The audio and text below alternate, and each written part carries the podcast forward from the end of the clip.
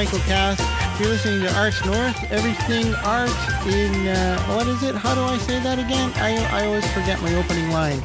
Um, your community connection for everything art in northern BC. But hopefully, Arts North will be all over the north, which would mean all over Canada and I'm with Sean Farrell, the executive director of the. Let me see if I get this right, Sean. Uh, the Prince George No. uh, and District. No. No? You're wrong already. I'm done. Can I drop the mic? You can The drop block? the mic. Okay. Community Arts Council of Prince George and District. No. The Community Arts Council of Prince George and District. Like it's an afterthought. Is it regional? Is there a region in there? Well, we don't call it region, but I think I think of our organization as supporting artists in the regional district of Fraser Fort George. Okay. Yeah. That's a that's a pretty that's a pretty large area. 51,000 square kilometers. And it includes what cities does it include? Does it include Mackenzie? Yes. Oh, Yeah. okay. I didn't know that. It doesn't so. include Quesnel because Quesnel has their own arts council. Yeah, well, here's that's the other approach that we take. That if if you're an artist up in the north and there's no local arts council where you live, we will we will accept you as a member. Ah. If, if you're looking for yeah, so we try to serve sort of north central BC really. How are things going with? I'm gonna just jump all over the place here because that's what I'm. That's what I usually do. So how are things going with the? So we've got a, a viability study happening for the new arts center. Feasibility. Feasibility. Feasibility. So a couple is viable. We know it's viable. Well, that's viability is what we looked at in our first study, which was called the capital investment analysis. And that was for your listeners who don't know, we're at Studio 2880, which is an old 1950s BC forestry building that was converted into an arts complex in 1976. So it's been 40, 43 years. And the building's kind of at an end of life. So we looked at a new building downtown, which we acquired with the city. The city acquired at the corner of 3rd and Quebec. And we did a. Uh, capital investment analysis of that building. And what that did was looked at the building and said, could it possibly be used as an arts complex? And if so, how much approximately would that cost? So we did that, and the answer was yes, and a lot of money. And now we're doing a feasibility on that to see, okay, so what's the path forward to actually do it. So where's the money going to come from? How do we engineer it? How do we? Uh, what What does the community think about it? So that's what we're just starting. Oh, excellent. I know that uh, as a member of the board for the radio station, we're looking forward to getting that, uh, getting so we can have some input for the the engineering, I guess, of the building, the design Yeah. of the building. Well, we really need to. The, it's one thing to say the Community Arts Council is going to move downtown, but when the Community Arts Council moves downtown, there's about nine, no, 12 local arts nonprofit groups that also have to move with us or at the same time with us, and that includes CFIS Community Radio. So, yeah, we've got to figure out how a whole bunch of organizations need to move into a new home that needs to be sustainable and forward looking and there for future generations. I was talking to another one of our uh, tenant groups here a while ago talking about the design of their new space. And I said you know it's it's not about what you want. It's going to be about what's two generations from now going to be needing. That those are the decisions that you have to consider first and foremost right now is what's what's going to be good for 40 years from now mm-hmm. not just what I want Are they looking at studio space rentals for? Is that something that may be considered for, for artists when they need space, especially photographers? There's not there's not much for, and yeah, I'm biased here.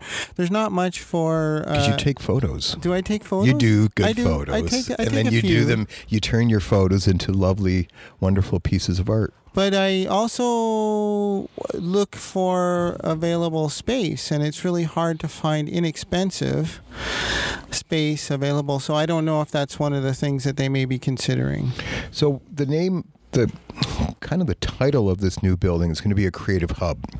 Mm. And for us, it follows a little bit of the community center model, meaning that you can come in and participate in a program, you can take a class, or you can actually have your own space and you deliver class. So, unlike a curated space where a central organization makes the decisions about everything that happens in the space, it's more like a community center where there's a reciprocal approach to the activation of space. So, definitely, artist artist run spaces would be uh, a key a key component of a creative hub. So, a combination of professional money making mm-hmm. arts organizations having their home there and then people you know members of the public that can come in and take a class buy some art attend a performance Hopefully, attend a performance. That'd be great. well we're we're working on so the idea in this space is that because it's a bank right Yeah. it's a retired bank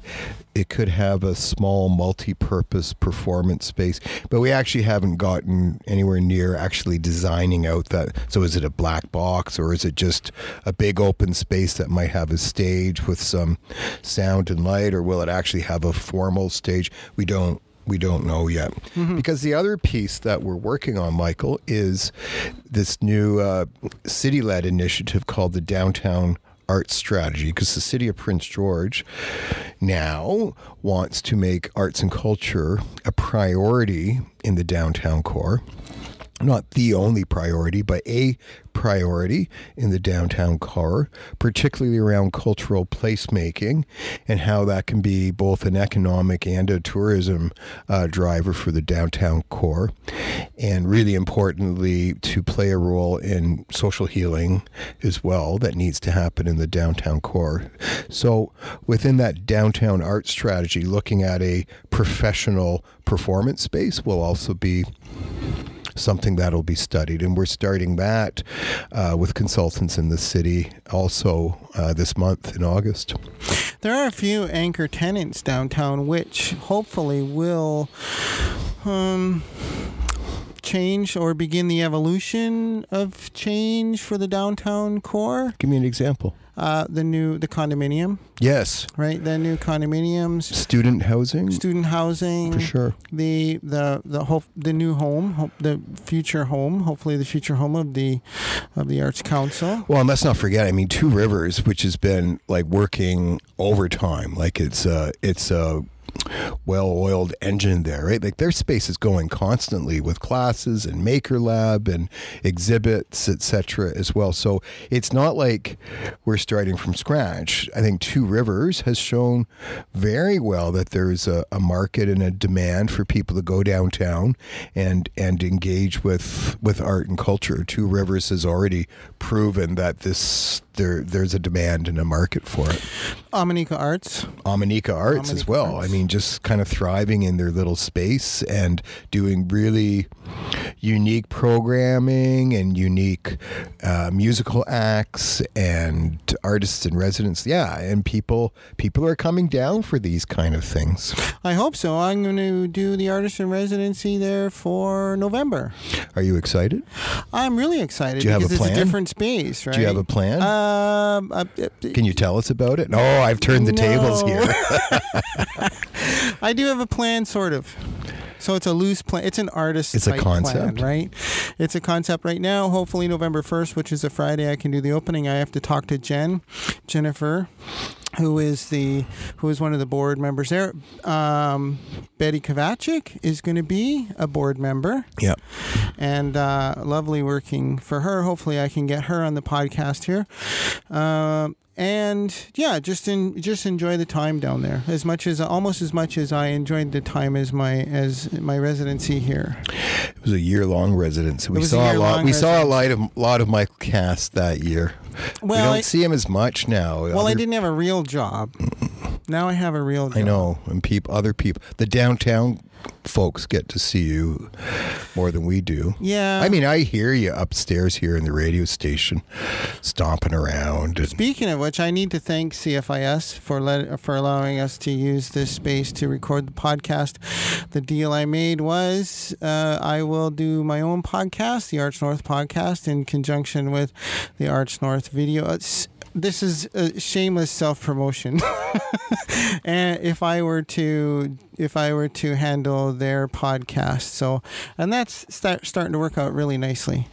And CFIS being one of the one of the one of the entities, hopefully that will move downtown when when the time comes, but we'll have to see. I'm involved with a few different podcasting initiatives. And so I described yours as broadcast within a podcast. Yeah. Right? Yeah. Because I'm also involved in other podcasts where there's a lot of editing before the final product gets released. Yeah. There's like you know, like e- editing, like music and background noises and so forth. And then I'm in another potential podcasting, which is actually also going to take sort of broadcast content and repurposed, I guess, for podcasts. But I, the neat thing about podcasting is that you get all these different distribution channels. Mm-hmm. Right, you can get right out to like Apple and things like that. So it's it's it's interesting to see this kind of broadcast being brought into podcasts that you're taking. I may. Uh, I have been in touch with CFUR. You got me in touch with uh, what? Who's the station manager? That's a different radio station, folks. I know, and I don't care. That's CFUR at CFUR at the university. The university, they are there. They have a podcast initiative going on, a cultural Cultural community. Confluence. Yeah. yeah. and let's. What's happening with that? Yeah, so Cultural Confluence is a program that we, the Community Arts Council, is doing with CFUR, uh, and it's it's about letting people in the local arts and cultural community get up there and make their own podcast episode with their staff.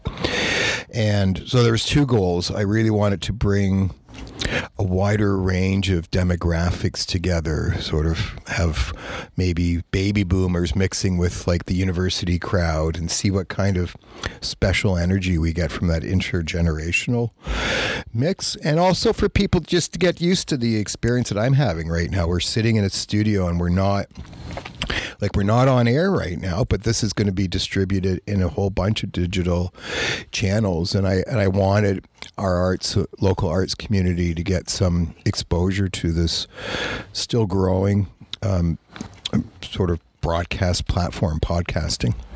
I uh, I believe that like when you said oh that's a different radio station I think in Prince George and I did this with with my with my paper Take 5 when I discussed some things with other with other publishers I said you know what? There's enough for everybody.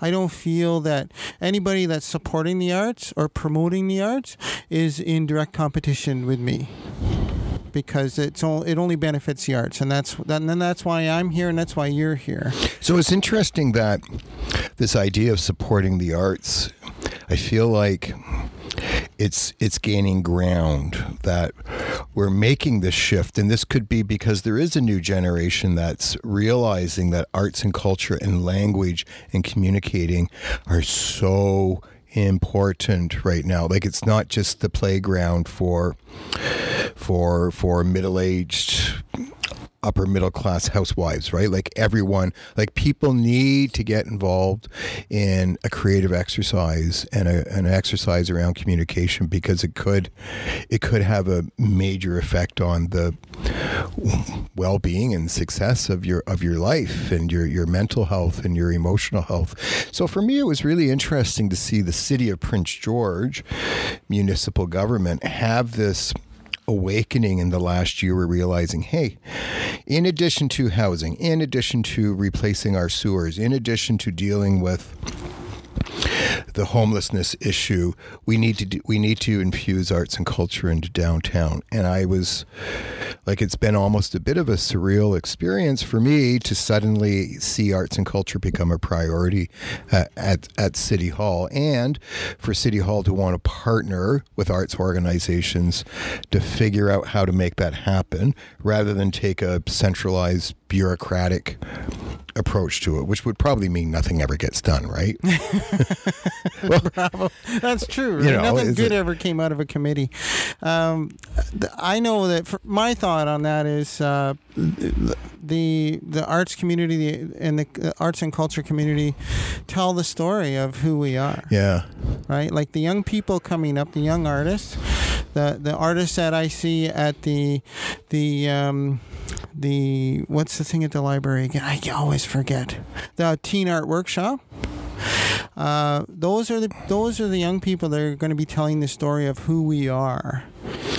Well, what are sort sort of world class or world quality cities? They're not known for having a good Costco and, and a factory. They're known for their arts and culture. Paris is known for, and London and Tokyo and New York and Los Angeles.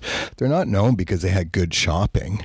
No, Though, right? Well, I, London, Paris. Well, they have good shopping, mm, but They the shopping is an output of sort of a, a cultural and a creative process. So the fashion industry, which is an arts-based industry, right, creates those kind of fashion centers in New York and London and Paris. It's not about people being able to shop and get getting places as fast as possible so they can shop. That's That's not the culture. Yeah. that's not what makes a really good I've always said why do why do we even care about downtowns anymore Michael? Like what's downtown? The train tracks? Well nobody takes the train anymore. The river. Well people don't travel by river anymore. So why do we care about that space between First Avenue and 15th right? And Victoria. Why why do we care? And I I I still think that the health of your downtown is like a barometer for your soul, right? If you've got a healthy downtown, it means your broader community is probably in pretty good shape. But if you've got a decay downtown, there's an infection in your community, and it's only going to be so long before it reaches out to your suburbs and your newer neighborhoods.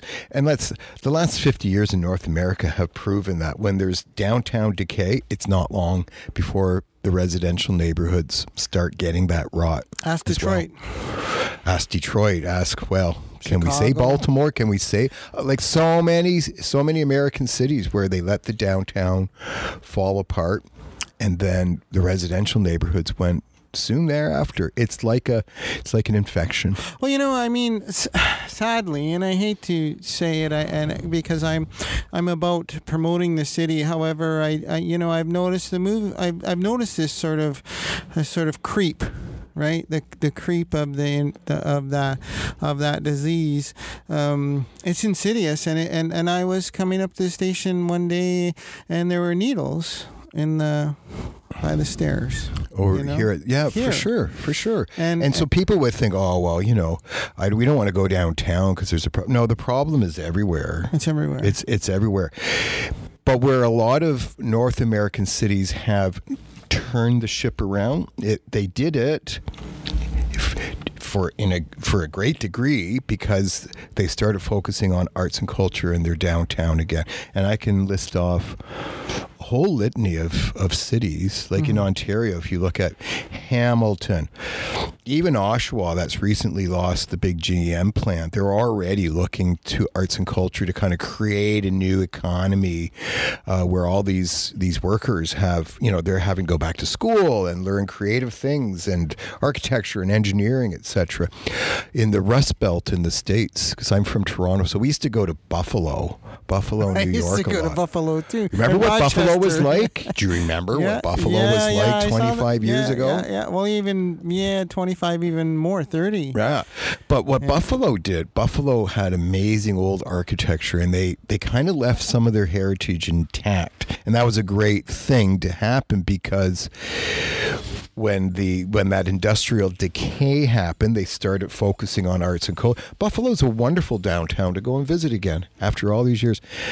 It wasn't Costco that moved. It wasn't a big box store. It was artists and creative types that mm-hmm. that that turned it around, that put life back into it. So we have a visitor coming in. Oh, hey. Are you joining our show? Do we introduce? going to be. Oh, I don't know, about 20 minutes. Yeah. We're recording. I have to put Yeah. my show in. Okay. That was AJ. Maybe I, I won't edit that out. I'm just going to leave it because it's part of the whole It's scene. part of the whole thing of CFO, like volunteer run radio station, right? Yeah, and it- and there there's part of that if we can get enough if there's enough people interested in and I think there I, I believe there is I, I hate to use the word think I believe there's enough people in Prince George that love the city enough that love the arts community enough that will volunteer to make it uh, a center. I know uh, where I work, the owners wanted to make it the arts center um, for the north. It, it's a work in progress, and and I and and I feel there's a little disconnect between Vancouver and Prince George, only because of. Uh, the their urban like they have this way of thinking well they think differently down there uh, you know than we do here It's it's true. I, I just have to tell you. So we, the Community Arts Council, gets funding from BC Gaming for a number of our programs, and one of them has been for years our monthly Arts Notes newsletter, which is and has been the kind of centerpiece of that monthly distribution of information about what's going on in arts and culture and we get a little little bit of money from the provincial government to help us do that every month. Well, they're cutting us off next year because Oh. they don't think that an online newsletter is worthy because they don't get it. It's like, okay, so you're in Victoria. People walk around everywhere. They see posters. They're outdoors. We're up in the north here. Like we're inside six months out of the year. And yeah, you know what? We get a lot of our information from our computers because we're not walking down streets. We're not walking to work where we can see. We're not sitting outside like you are in Victoria. It's different. and I love Arts North And I I'm gonna, and I'm gonna, Notes. well, I'm gonna, I'm gonna, I'm gonna talk to them about that and saying I feel like this is a little bit of a Southern BC prejudice that you don't understand how we get our information up here, and you're actually doing the community a disservice by saying we don't deserve to have that. Mm-hmm. No, that's unfortunate. I didn't realize they were going to do that. I, I get a lot of my information. Uh, you know, I found out about the the art displacement, the the, Yeah. the, the story of the law of the of the forgotten six by six. You know, there's that, which is happens to be a show which is opening Thursday, August eighth. I love how you do these segues into these plugs that I should actually be doing, but I'm just I'm just ranting about topical stuff. It's like, yeah, the displaced art. Do you know what that is? Should we talk about that? Well, I mean, yeah, because I'm going to be. This is going to be broadcast. When am I going to publish this? Within the week, so it, it'll be. It'll be. Yeah. So every year we have a, an exhibit called the Six by Six exhibit, and it's an opportunity for anyone. You don't have to be a member of the Arts Council. You don't have to be an established commercial artist. Everyone gets to submit a painting that's six inches by six inches, and it gets displayed, and it's like a silent auction. Been doing it for years. But over the years, every year we get a few paintings that no one comes and picks them up. They're kind of orphaned. They're forgotten about. Yeah. So we've been collecting these paintings and we're like, well, we need what are we doing? We have all this wonderful art in our basement. Let's let's do a little fundraiser and do the the so they're like the displaced people. They're orphaned. They're in cages down in down in the CAC basement. So we're letting them free. We're giving everyone refugee status. If you can't miss the subtle. and and so the proceeds from this because you know the I guess the art is kind of ours because no one ever came to get it, but the art belongs to somebody. Like art always be, art should belong to somebody, and so each painting I think is forty five dollars, which is the cost of how much it costs to send a student to one of our Pro D Pro D arts camps. So all the money we raise from it, we're gonna uh, uh, have students uh, from uh, maybe marginalized background who maybe couldn't afford to come to a Pro D Arts camps. We're going to allow them to come in. They won't have to pay, so the money will go towards that. I had a I have a six by six story to tell you. So at my home a few Fridays ago, I was cleaning a table, and I bought these six by six paintings years ago, and I was dusting this table and and I looked at this six by six painting, and it put a smile on my face. I was in a bit of a funky mood, and I just I remember buying it, and I loved it, and I looked at it, and it changed my mood. And I thought, I wonder if the artist has any idea that years later, this little six by six painting had an effect on somebody. Do they even remember painting it? Do they know who owns it? So there's this connection that exists in space and time now through that painting from an artist to somebody who actually had a little kind of an emotional moment of happiness that the painting caused. And I think this is this is the value of art, you know? You can push a pill onto somebody and say this pill's going to make you feel better. But in six hours it's going to stop making you feel better. But a painting it can have like this like it can go on for years and years and years and it doesn't cost any like anything more. It's done. It's out there. It's in the environment. So that's where I feel about art, you know, the effect that it can have. I think with this one, um, not only will the person who purchases the painting feel good, it could, uh, in sending the young person to camp, art camp, it could inspire them to become one of the greats. Could be a We game changer. know. You don't know. It could We be a don't know. game changer. You don't know. Just like the artist doesn't know who painted that little six by six that three years later, this schmuck here is going to get a smile and be feel better while he's dusting his table. Yeah. They don't know that, right? But is isn't it wonderful to know that the capacity, the opportunity is there to potentially change lives, and it doesn't cost any new money. We don't have to reinvest in it time and time again. The painting's done. It's Yeah. out there. I love it. I love it. Uh, what else we got? Uh, community art, public art. Public art. Yes. Yeah, I'm not. I'm not too enamored with much of the public art that we have recently. Uh, I, I don't like to be a critic because art is so subjective. However, I'm I don't feel I don't feel that sense of joy when I look at some of our or 90% well 75% of our public art. Can I, can I share my opinion on that? Sure, yeah. So I think this idea of cultural placemaking, out of that comes a number of different strategies and policies, and one of them I'm sure will be around public art. Public art and place can't be disconnected. You just can't stick a mural on an ugly building and think that it's going to do the job. No, you're just actually putting a mural on an ugly building. The building's still ugly, right? So we have to develop a sense of where the specific places where we're going to have in mind where we're actually going to put time and resources and effort into creating a really wonderful public art statement. So if you look if you go to Vancouver downtown there's some amazing public art. But I challenge you one of the big factors that makes it amazing is the space where it was selected. It's changing space. It's not just drop down on the ground outside of an arena and say that we're done.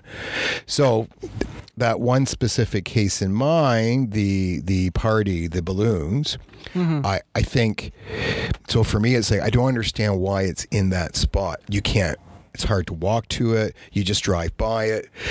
You're going by, you barely even a chance to look. It looks odd. Like, what is that? Are they boulders on the ground? The space isn't right. It needs to be a space where people can connect with it and climb on it and and feel like it has some resonance with the with the environment around it.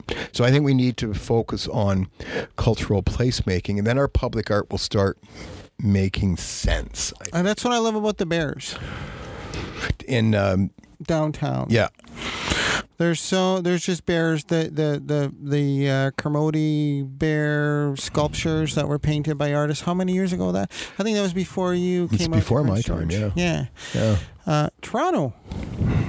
You're from Toronto. I'm from Toronto. We're both Toronto boys. Yeah. So you know, in Toronto, there's some amazing public art, but there's some public art that's just like it's a fail, right? And I always say it's in the wrong.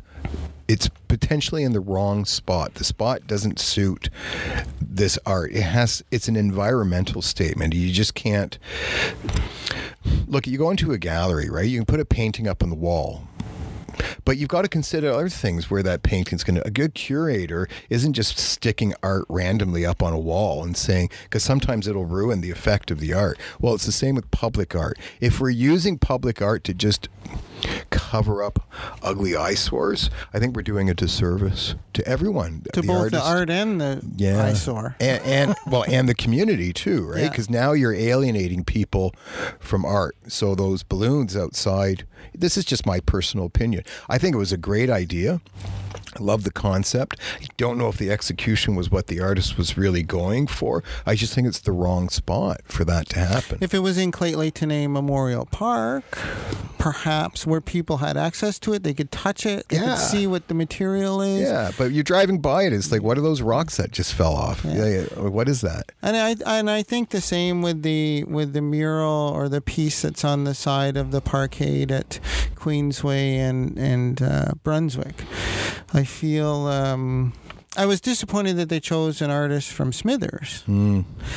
uh, instead of I- and maybe I, like I wasn't privy to the, the decision making process, so I don't know if there were no uh, Prince George artists that that could work within the parameters that were set out by the But again, there's no policy, right? So I think if we have a community public art strategy, we can make decisions on, hey, a certain number of art projects should be from local community members versus others that could be commissioned from a wider base because we don't I mean it's okay to have outsiders. Like we're not a we're not a, a medieval fortress where you know we're going to shoot at anyone who's coming towards our right? Like we're in the 21st century. We're in a global society. So Yeah. like we not everything that comes from Prince George is going to be the best right? Conversely just because something's from Italy or Toronto or LA doesn't mean that it's better than what we can do here too. oh God no No, we've got to do it.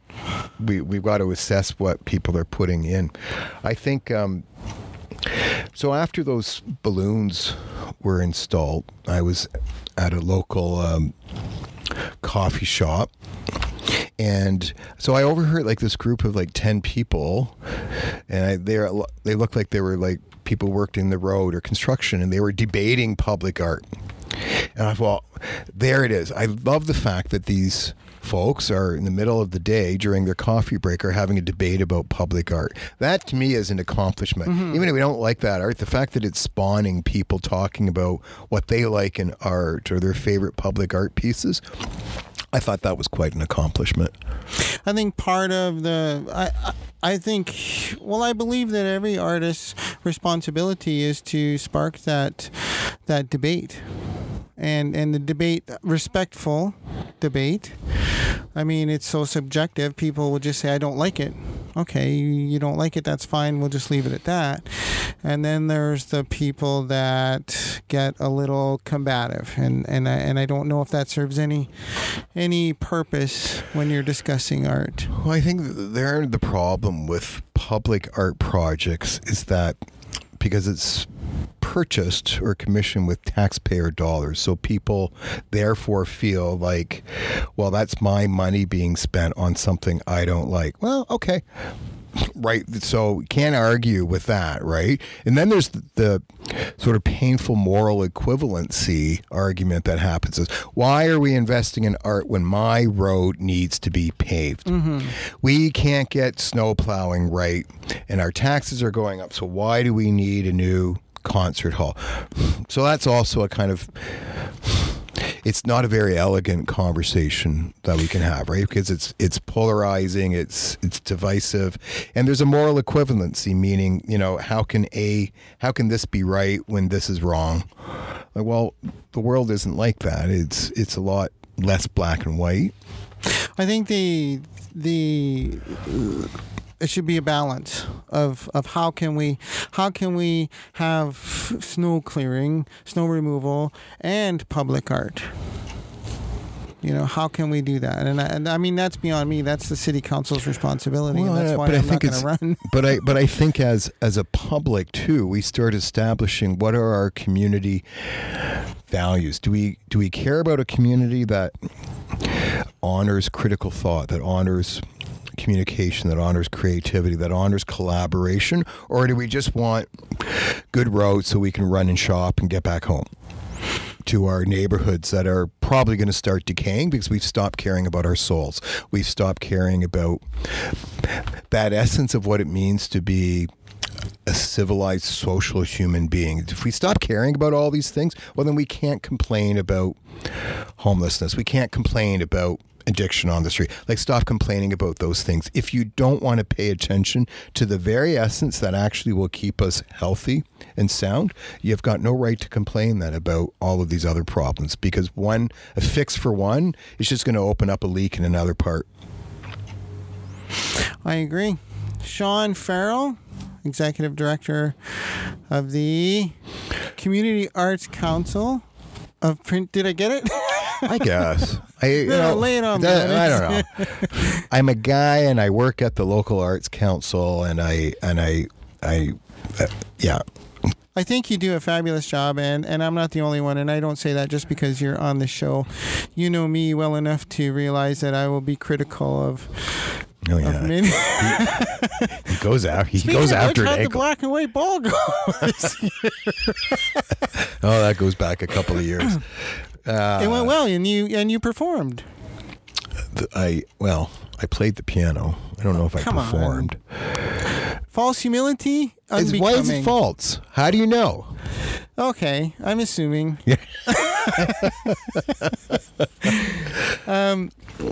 I don't like the spotlight. I don't like being on stage, and my title is irrelevant. I'm just I'm just a guy. And But you're you are classically trained uh, pianist that is played on stage. How do you say that you're not you don't like the spotlight? Are you introverted? I am.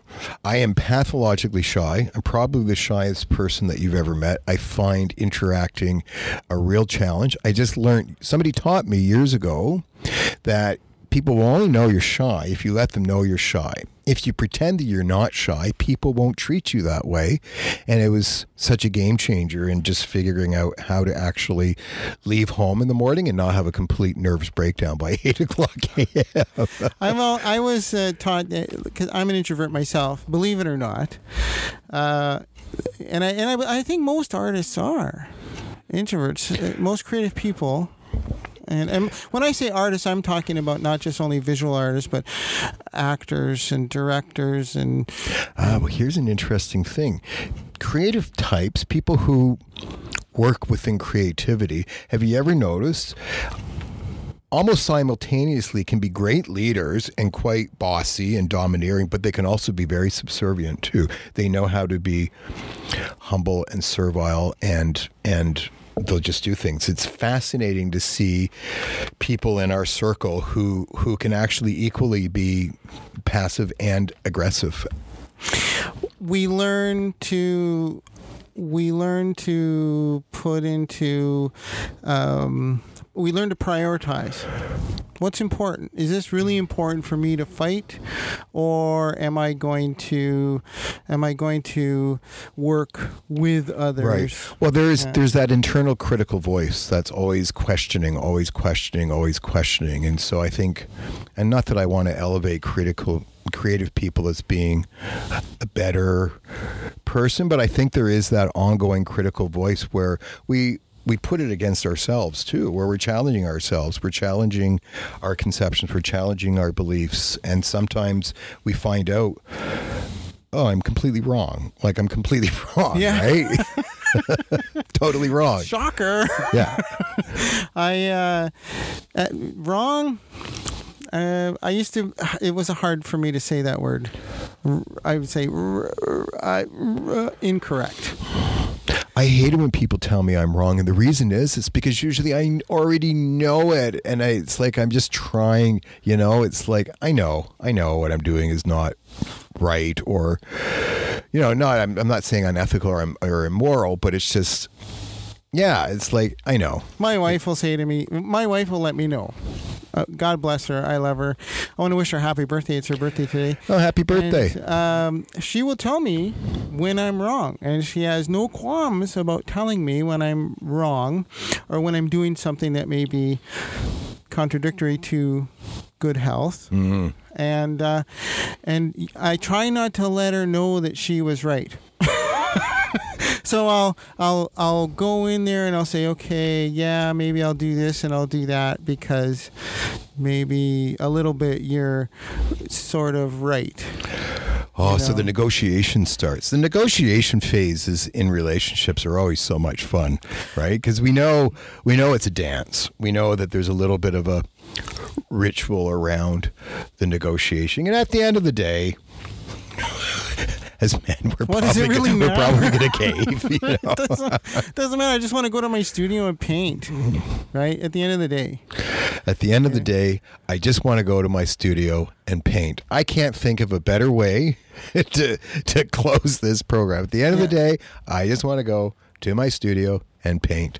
or create anything create like i said I, I i don't want to i don't want to make this just about visual artists arts north is all about creatives whether they're fiber artists potters musicians playwrights directors, Everybody wants to get into creative. I find it really fascinating that in this rather painful, toxic, and violent and unstable world, people people are turning. Well, I think people are turning to two things. I think there's people that are turning back to religion, and people are turning to creativity. Yeah, and unfortunately, there's some people that are turning to guns and violence too. Like people are looking for solutions. People are looking for a way out, and I think. I can honestly say, and it's not just because I work in this field, turning to a creative outlet is one of the safest and most honest things that you could actually do to learn how to communicate what's going on inside and maybe exercise it a little bit through journaling or painting or getting your hands dirty in clay or in metal etc people are turning to that in droves and it's curious to see some of our local guilds that tended to have more of an older crowd because they're now retired are seeing kids from CNC and university wanting to come out and learn how to weave and spin. And they they want to put their phones down and disconnect from the digital world and actually do something where they can walk away and they've got something to show. It's it's something almost tangible. something ta- it's almost like it's a it's a neat little new thing that they're learning I think uh, Anna Marie Lowry from from the Two Rivers Gallery. I hope I got that right. Uh, she does a she has a program about about uh, art and healing, and and maybe I'll have her on the podcast. yeah Sean, thank you so much for stopping by. I know you're busy and you gotta head downtown, and I gotta get out of here because they need the radio station. So thank you so much for CFIS for allowing me to use this, and thank you, Sean. my pleasure thanks Arts Michael Council. thank you CFIS I'm Michael Cast for Arts North. This podcast is recorded at the studios of CFIS FM in Prince George, British Columbia. Produced and edited by Take 5 Media. If you're interested in seeing any of the Arts North video interviews, check us out on YouTube. Look for Take 5, or you can go to www.take5media.com.